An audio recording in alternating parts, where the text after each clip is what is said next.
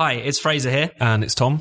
Two thirds of the Spiked podcast. I know we say this every week, but before today's episode, we just want to say a huge thank you to everyone who donates to us. Spiked is free. We want to keep it free, and it's donations that allow us to do that. One off donations are absolutely brilliant, but the best way you can help us is by giving a monthly donation. Even something like £5 a month can make the world of difference to us at Spiked. It's really easy to do. Just go to spiked-online.com, hit the big red donate button in the top right of the homepage, and just fill in your details. Now, on with the show.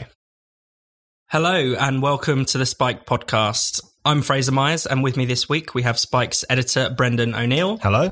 And deputy editor, Tom Slater. Hello.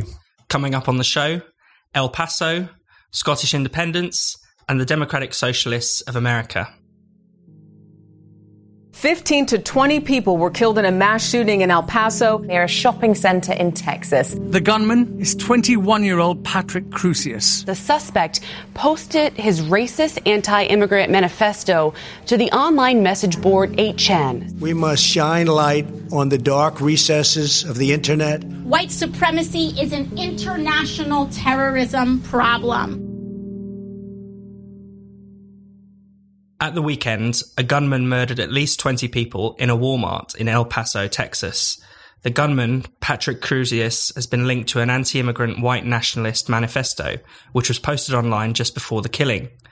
El Paso is on the US Mexico border, and many of the victims were Mexican citizens or Hispanic Americans. It was an act of white identitarianism coming in the wake of the racist massacring of Muslims in Christchurch and of Jews in Pittsburgh. Brendan, what are your thoughts on this uh, horrible event? Yeah, really shocking, really disturbing. I think it's actually quite an important event, especially when you add it together with the Christchurch massacre and the Pittsburgh synagogue massacre, because it does suggest that shootings, mass shootings are moving in a new direction and are taking on a new form. And we are moving on from the era of Columbine and other kind of random mass shootings that took place over the past decade or 15 years, all of which were, you know, worth analyzing and investigating and talking about, but which were pretty random, pretty uh, nihilistic, uh, pretty crazy. But what we have, I think, with these recent shootings is something a bit more I wouldn't want to call it political, and I would even question the use of the term terrorism, which I don't think is particularly useful for these kinds of acts, but is definitely something identitarian, as you say, something driven by, at least by the politics of identity, and something which seems to echo in an incredibly violent form the broader politics of grievance, the politics of victimhood, the sense that my identity, my ethnic group, my cultural group is under attack, is being invaded invaded, in this case by Hispanics, is being undermined, and therefore I need to stand up for it by killing the enemy, the other identitarian group, who I think is harming my identitarian group. So on one level, it's absolutely horrific that people would think like that and act on those thoughts in such a violent way. But on another level, it all sounds really familiar because mm. this is the meat and veg of contemporary politics uh, politics is increasingly identitarian. It is uh, driven by claims to victimhood. It is driven by uh, the management of conflict or alleged conflict between identity groups. It is driven by this sense of competitive grievance. So this is the weird thing about El Paso and the Christchurch massacre as well, in particular. Um, on one hand, they are incredibly alien. You know, what kind of person goes and kills? If you look at the list of victims in El Paso, there are so many old people, basically old Mexican people. It's just absolutely horrific. So on one level, you think, uh, what kind of person does that? And on another level, you read the alleged manifestos of these killers and you also think this sounds like everyday politics. And I think what we're witnessing is the militarization of identity politics. Tom, your thoughts? Yeah, no, I think the, the ideology of it, I think, is um, darkly fascinating. Part of it, you know, you can kind of recognize as some of the strains of thought on the kind of um, white supremacist fringe that have existed for some time. This idea of the great replacement, mm. you know, mm. this idea that invading hordes of migrants are there to displace white people, that white cultural heritage is under threat. This is also an idea that Brenton Tarrant, the Christchurch um, killer, um, trafficked in. I think his manifesto was even called the Great Replacement, and this is something yeah. we see re- uh, reflected in the El Paso shooters manifesto. You see a lot of these kind of white, old white preservationist ideas or older white preservationist ideas, but even a lot of them are kind of refracted through a sort of new lens, which, as Brendan says, is very modern, um, very familiar, and very much about the politics of diversity. This is one thing that you've seen the alt right in particular do in recent years, which is try to kind of launder their white supremacist ethno nationalist ideas through the language of diversity to almost try and exploit the fact that the identitarian left in particular have created this idea that cultures are distinct, um, that they're almost sacrosanct, so that the idea of integration is almost a form of like cultural imperialism and horrendous mm. because it breaches the boundaries of um, set defined cultures and just tried to kind of flip it on its head. I thought it was interesting that the shooter came up with this idea in his manifesto of a kind of confederation of different racial states within the United States. This idea of kind of like, it's not that um, I think white people are superior almost. It's just that we're all separate but equal. And I think it's just fascinating. I think it really needs to be taken up. Um, the fact that whether people like it or not, the identitarian right is using the ideas and the premises of the identitarian left to try to kind of launder their kind of classically racist white supremacist ideas. And I think it's important to take that up all of that being said, I think it's also been quite shocking the response to all of this and the mm. fact that a deeper discussion of what this new form of identitarian right wing violence means, where it's coming from, what's fueling it, what's led to the, the frequency of it in recent times, to just a really ugly blame game. It's all mm. Trump's fault because he's referred to Central American migrants as an invasion. Um, again, this kind of tit for tat. You then get into this situation where people bring up, say, the Dayton, Ohio shooting, point to the fact that the shooter in that instance, um, which happened within a 24 hour period of the El Paso shooting, was actually a Elizabeth Warren supporter. So you get into this kind of, you know, both sidesism, which isn't particularly useful. And if we were going to go down this road of just saying that some mass killer who echoes the arguments of someone in the mainstream, that person in the mainstream should be damned. And as Brendan has made the point, why aren't people going after, you know, Al Gore, given that there's mm. a big eco fascist line in this manifesto and it's even named after Al Gore's film, An Inconvenient Truth. So I think it's this particular killing, as Brendan says, I think, and, and, after Christchurch, after the Tree of Life shooting, suggests that there's something quite profound that we need to grapple with. But unfortunately, it seems as ever, um, people are pretty ill equipped to do so. They're so caught up in the kind of, you know, petty partisan potshots of all of it. Yeah, that's right. And I, and I think the knee jerk response is to is to blame Trump, but then Trump has come out with his own kind of uh, knee jerk responses, whether that's in relation to gun legislation, but also his uh, attack on uh, video games or the suggestion that really this is all about Call of Duty, and you know what we need to do is to is to basically censor or regulate better forms of you know mass entertainment. On the other side, there are calls to basically ban this 8chan forum, which um, has hosted a lot of these um, kinds of manifestos. In fact, it wasn't the killer himself, but someone uploaded the alleged uh, manifesto to this forum. Now there are attacks on on this site. Cloudflare, one of its service providers, has um, basically cut all ties and they're kind of struggling to keep it alive. But the only reason this site ever existed was because 4chan started moderating, you know, certain more outrageous discussions. And so the kind of problem kind of trundles on when people are looking to basically censor ideas rather than, you know, really challenge them head on or actually get to the root cause of these problems, then we're just not going to get anywhere.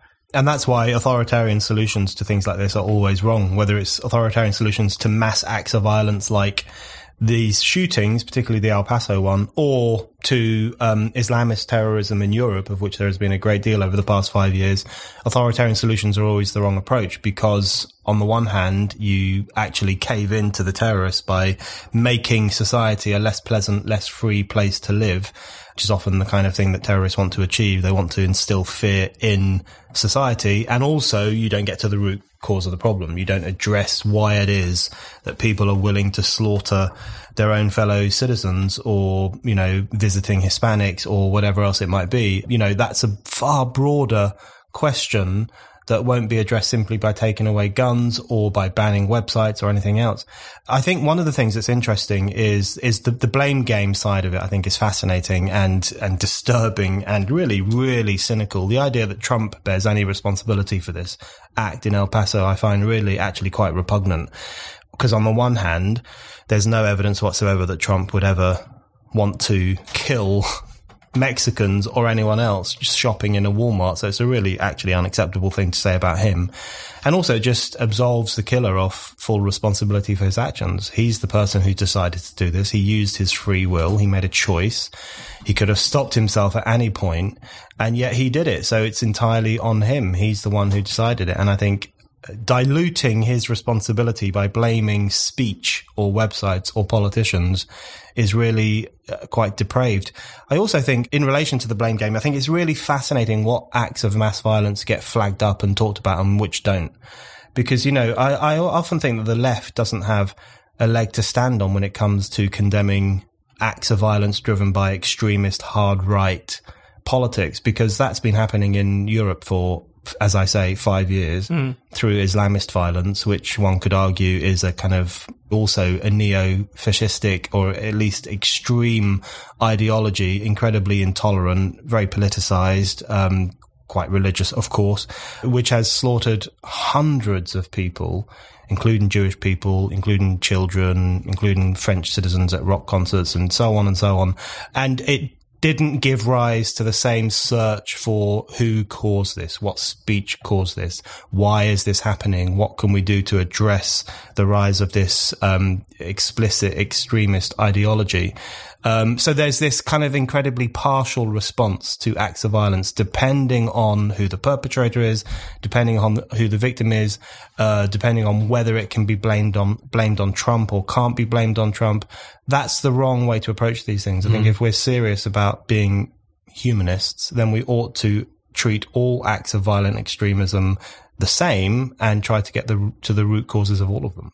I think there's also a real danger for the left in this insofar as initiating this kind of tit for tat because you're already seeing it across kind of right wing media and, and the Twitter sphere as far as just reaching for examples of, you know, left wing political violence or at least left wing people who engage in some kind of public violence. There's the Dayton, Ohio example, which as I say is quite tenuous, but you mm. don't have to go far to find non tenuous examples. You know, it was only last month that an anarchist um, attacked an ICE facility in um, Tacoma, tried to blow it up. Um, there was, of course, in 2017, I think it was the Republican politician Steve Scalise was shot by a Bernie Sanders volunteer when the Republicans were practicing for the congressional baseball game. And again, if you just create this standard whereby heated rhetoric, whether it's Trump talking about an infestation or AOC talking about concentration camps on the border, is treated as effectively an incitement to violence, then political speech, particularly testy political speech, is going to be chilled or called into question on all sides. And I think, as much as anything else, the left are going to realise pretty quickly um, that they're going to get get bitten by that if they carry on down this road.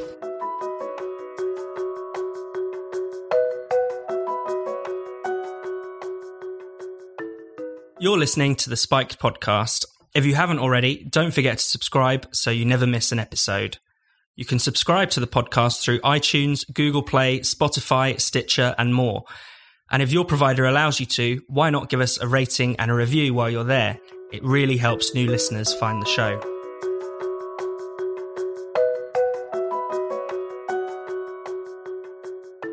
Shadow Chancellor John McDonnell has said he is open to the prospect of another referendum on Scottish independence. Following the defeat of Scottish independence in 2014 by 55% to 45%, Labour and the Tories had ruled out the possibility of a second vote. Meanwhile, Scottish First Minister Nicola Sturgeon said this week that there is a growing urgency for a second vote after an opinion poll showed a majority of Scots in favour of independence. Tom, what are your thoughts on, on this? Well, I think it's a very significant shift from the Labour Party, but it's kind of, I think we all knew something like this was coming or at least being talked about. It's just interesting that it's so much bubbled up to the surface. So, as you say, John McDonnell, being interviewed at the Edinburgh Fringe, said that he wouldn't stand in the way of a second referendum. Now, on the kind of substance, of course, I don't think it is the role of um, the UK Parliament to stand in the way of Scotland having another vote if that's what the people want. It's not clear that that is what the people want at this point, and we should also timing is important here. The last referendum was presented as a once a generation decision. Um, it you know it can't just be a kind of a do over just because the SNP didn't get the um, result that they wanted last time. But nevertheless it's obviously far more significant than the question of the substance. He obviously chose this opportunity to float this idea. Um, on the one hand, it's quite clear that um, this could be seen as Labour kind of dangling the prospect of a second referendum in exchange for some kind of support from the SNP to probably prop up a minority government rather than actually any kind of formal coalition, given both sides have pretty much ruled that out. But that's clearly something which is going on here. You know, whether or not there's um, the current government falls, whether or not we go to another general election, these are all ideas that people are floating. Um, and as much as it's enraged the Scottish Labour Party, who've had to kind of say that this isn't policy and that this isn't something that they actually want to pursue, they're still nominally unionists. I think it does show, on the one hand, the desperation of the Labour Party in general. You know, particularly amongst the Labour left, the um, support for the union was always pretty tepid, um, and it was always a kind of quite kind of tactical argument, really. You know, yeah. they didn't want to get rid of Scotland because that, at the time was quite a large bunch of Labour MPs, not anymore, obviously, um, after the 2015 election. And now I think there's a kind of sense in which obviously if it could help them stay, get into government, then it's something that they're willing to countenance. But I think the other interesting thing about it is the fact that, um, and we've seen this emerging for quite some time, which is that Brexit and Scottish independence being seen as kind of forces which are entirely in tension and actually Scottish independence is the entirely superior movement. You know, it does seem that SNP cooperation, whether it's confidence supply or whether it's something more informal, is basically going to be premised on we want a second independence referendum and we want a second Brexit referendum. Mm. I just think it's really interesting that in the popular discourse, Brexit is seen as something ugly, nationalistic, horrendous, hard right, whereas Scottish independence, which I think is far more compromised in various ways that we can get into, is seen as wonderful and progressive and something that if that English liberals might not necessarily want to support because they like the union are far more sympathetic to. And I think that's this has brought that to the fore once again. It's reminding me of a Nicola Sturgeon quote talking about her Scottish National Party saying, "We are not nationalists." Yeah, you changed the letterhead then. yeah, I think I think we should not we, but everyone in the whole country should stop using the phrase Scottish independence because the SNP is not a Scottish independence movement by any stretch of the imagination. they don't want independence for Scotland. They want Scotland to break off from the UK so that it can go crawling back to Brussels and become another satellite state of this kind of overarching illiberal, undemocratic oligarchy. So um, it's the most perverse form of an independence movement you could imagine, because actually the only reason they want separation from the rest of us is so that they can subjugate themselves once again to EU diktat and EU oversight. So I think that's a, a point really worth making because Nicola Sturgeon walks around as if she is this kind of brave, mm. kind of Scottish hero who wants to free the Scottish people from the kind of yoke of Westminster imperialism. And it's just a complete and utter fantasy. Mm. She's just a member of that layer of the bourgeoisie that is desperate to continue outsourcing governance and lawmaking to a foreign institution in order that she and other politicians can avoid too much interaction with their own grubby people who they don't like very much. So it's an entirely undemocratic movement. That's the first thing to say about it. I think Labour's whispers or hints at an alliance with the SNP is just so opportunistic and so cynical. And it was interesting to see that some Scottish Labour MPs pushed back against it and mm. said, hold on, I thought we were in favour of the union. I thought we were, were in favour of one country governed by socialism. And, you know, even they are quite shocked at some of the things that McDonnell and others have been saying. It's interesting that for so long, Brexiteers have been accused of wanting to break up the kingdom. And now lots of Remainers are basically hinting that such a course might be worth pursuing if they could stop Brexit, which is obviously the thing that they are absolutely obsessed with. I think the, the, the most dishonest thing about this whole discussion of maybe the Labour and the SNP coming together is the description of it as a progressive alliance. Mm. Yeah. It would be, and I know progressive means different things in different parts of the world, but in the UK, it largely means a forward looking, leftish, open minded, pro people outlook. That's traditionally what progressive has meant. And this alliance, if it were to happen, would be the opposite of that. It would be an elitist alliance of cynical, disconnected politicians who are just hell bent on stopping the largest democratic vote in the history of the country. Mm. It would be a progressive alliance, in quote marks, against democracy, against the people, and against Brexit. So the idea that it's a progressive alliance to take on the the Tories or the fash is a, com- is a complete myth, and we've got to shoot it down. This would be an alliance of the elite against the people. I think it's really interesting as well the way in which um, Scottish independence and the way in which it's talked about is really bound up with a kind of anti-democratic, anti-majoritarian sentiment anyway. I mean, this has Hmm. been the way the SNP has framed the argument for quite some time is that Scotland is the kind of progressive tail that can't wag the Tory dog, you know, and there's this kind of idea that everything south of the border is just lost to the forces of reaction and therefore the only thing Scotland could do is break away to at best kind of, you know, lead by example for the rest of the United Kingdom.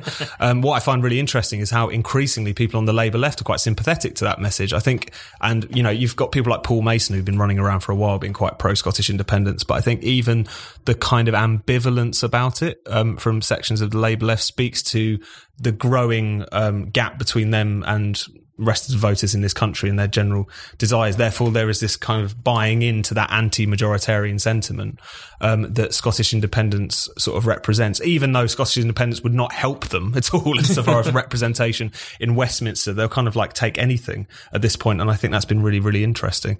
I think it's just also again just to just to underline what Brendan's just said the, the clear distinction between Brexit and Scottish independence is that Brexit at its core was about democracy. Scottish independence, the, whilst I think the referendum certainly um, energised debate in Scotland and got people really interested in a kind of idea of a future project, the core paradox of it, the SNP never want to recognise, is that it's built on remaining in the European Union. And even, let's not forget, they wanted to keep the pound. So Yeah. the idea that it would have been real independence either from the Brussels or from London was always completely for the birds. It was a movement that, whilst the SNP might not want to recognise it, they were making arguments in the language of grievance and identity. It wasn't really about democracy at its core. They they pretended it was.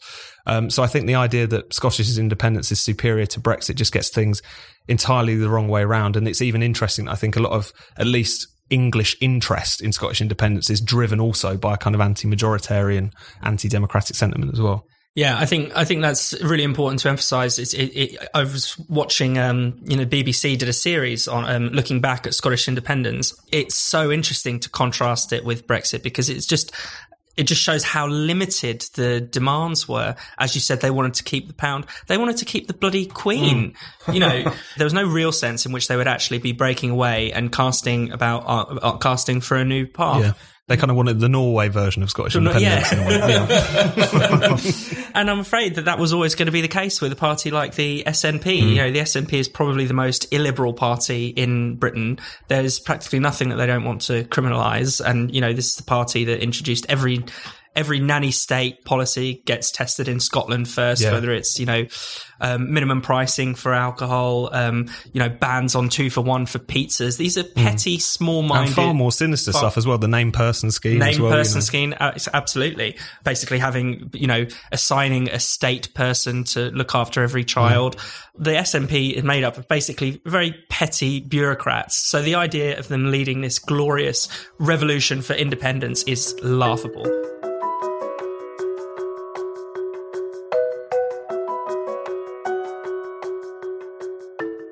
You're listening to the Spiked podcast. Spiked has no subscriptions and no paywalls. All of our content is free. We rely on the generosity of our listeners and readers to keep us going and growing.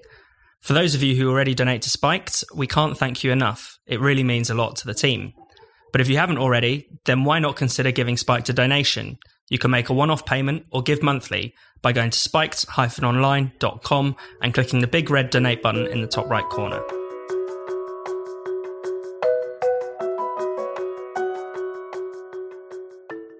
At the weekend, America's largest socialist organization, the Democratic Socialists of America, held its annual conference in Atlanta, and some of the proceedings were beyond parody.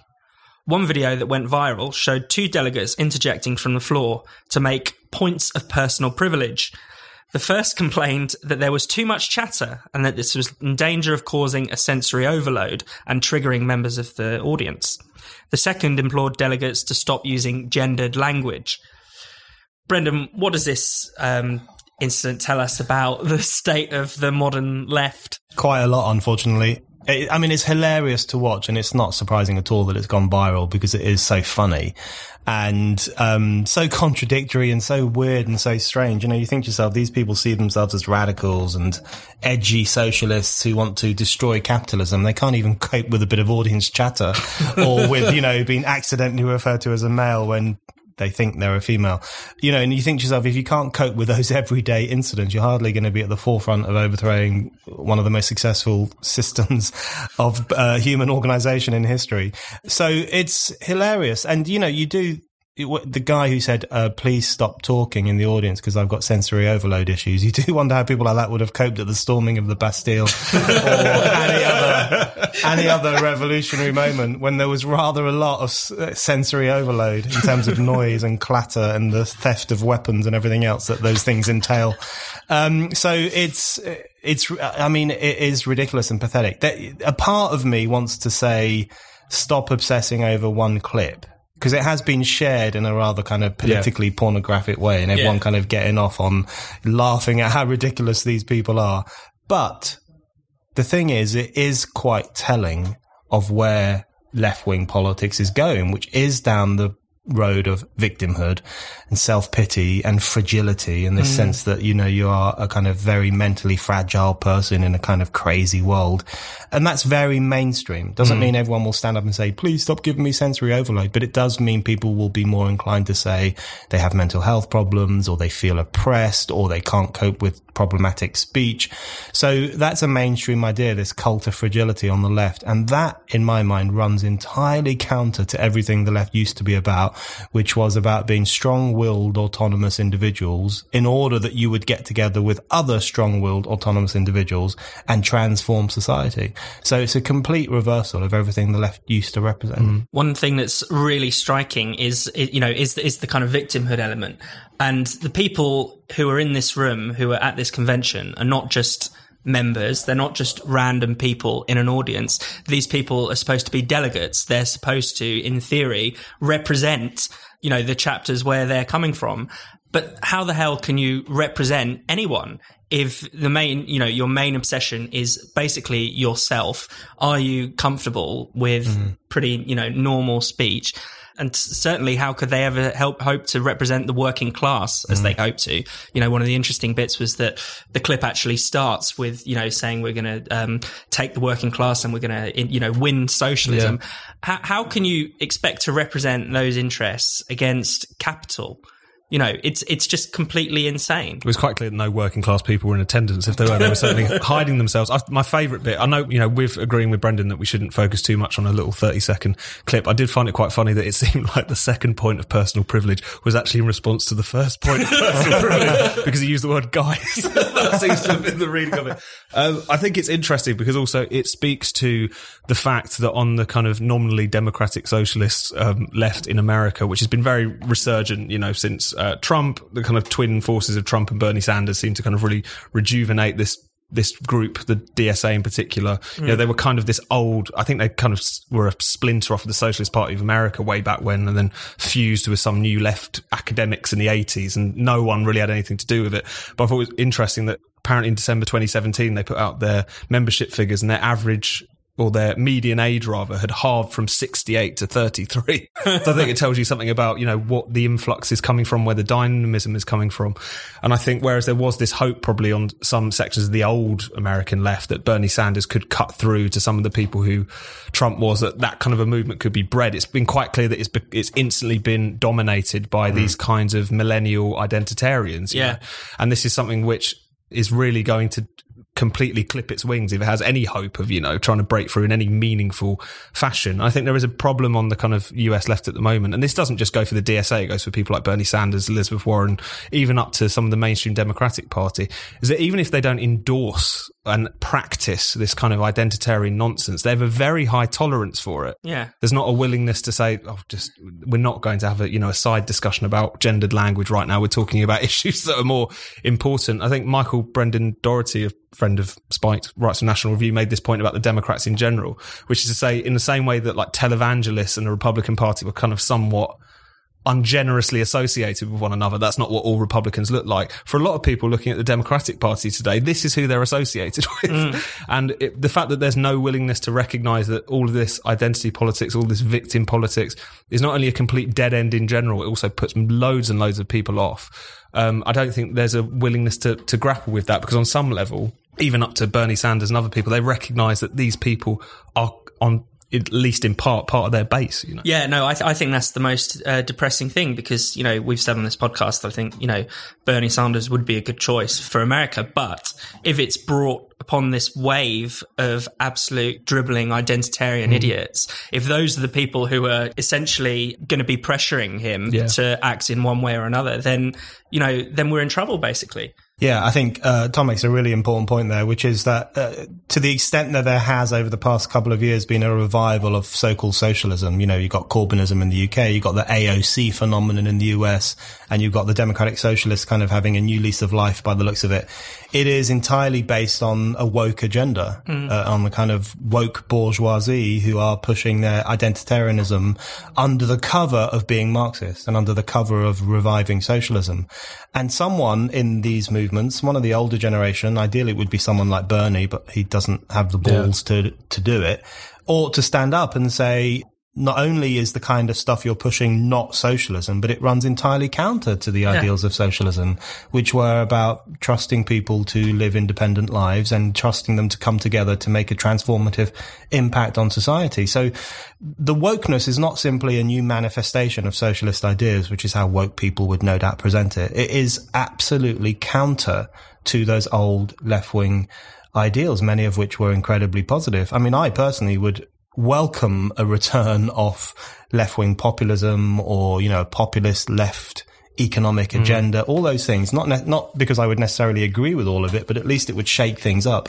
But I think what we have in Corbynism, in the squad, in the US, in the Democratic Socialists, even around Bernie Sanders, is the growth of this new pseudo left movement, which actually is undermining everything that was positive about the left in the past, mm. which was a valuation of individual sovereignty and community solidarity. And those two things are impossible when you subscribe to the cult of wokeness and the cult of fragility. I think it's, it's interesting as well with the democratic primaries going on as well. And there's a lot of discussion and a lot of kind of, uh, gleeful rubbing of hands from some right wing commentators about how much the Democratic Party has been pulled to the left. But as far as I can tell, the main kind of most eye catching ways in which it has been pulled to the left in quote marks is this identitarian woke mm. bullshit. You know, mm. there's obviously some nominal discussion about healthcare, etc. But the thing that people really make a splash on is, uh, you know, talking about issues supposedly of racial injustice, but just really push or, you know, trans issues or whatever it happens to be, but just pushing it to such a ludicrous degree to the point where you've got Elizabeth Warren, who again is a kind of like leftish policy wonk actually have some substance to her, agree or disagree with her.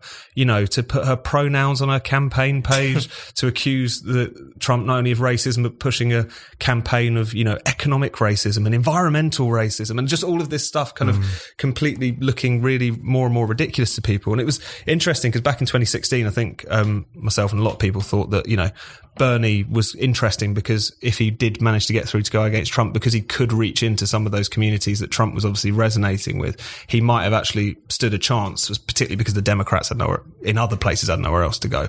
I wonder if he could now. I mean, he's dwindling mm. in the polls anyway, but even if, you know, the same conditions were there, given the fact that he has become associated or that kind of movement has become associated with this very actually kind of anti-mass, anti-ordinary people kind of outlook. It's unclear that for many people you could actually separate out those parts now, and I think that's a huge shame.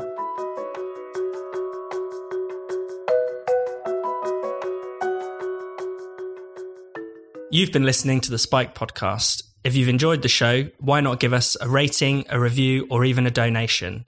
We'll be back next week, but for more great spiked content, just go to spiked-online.com.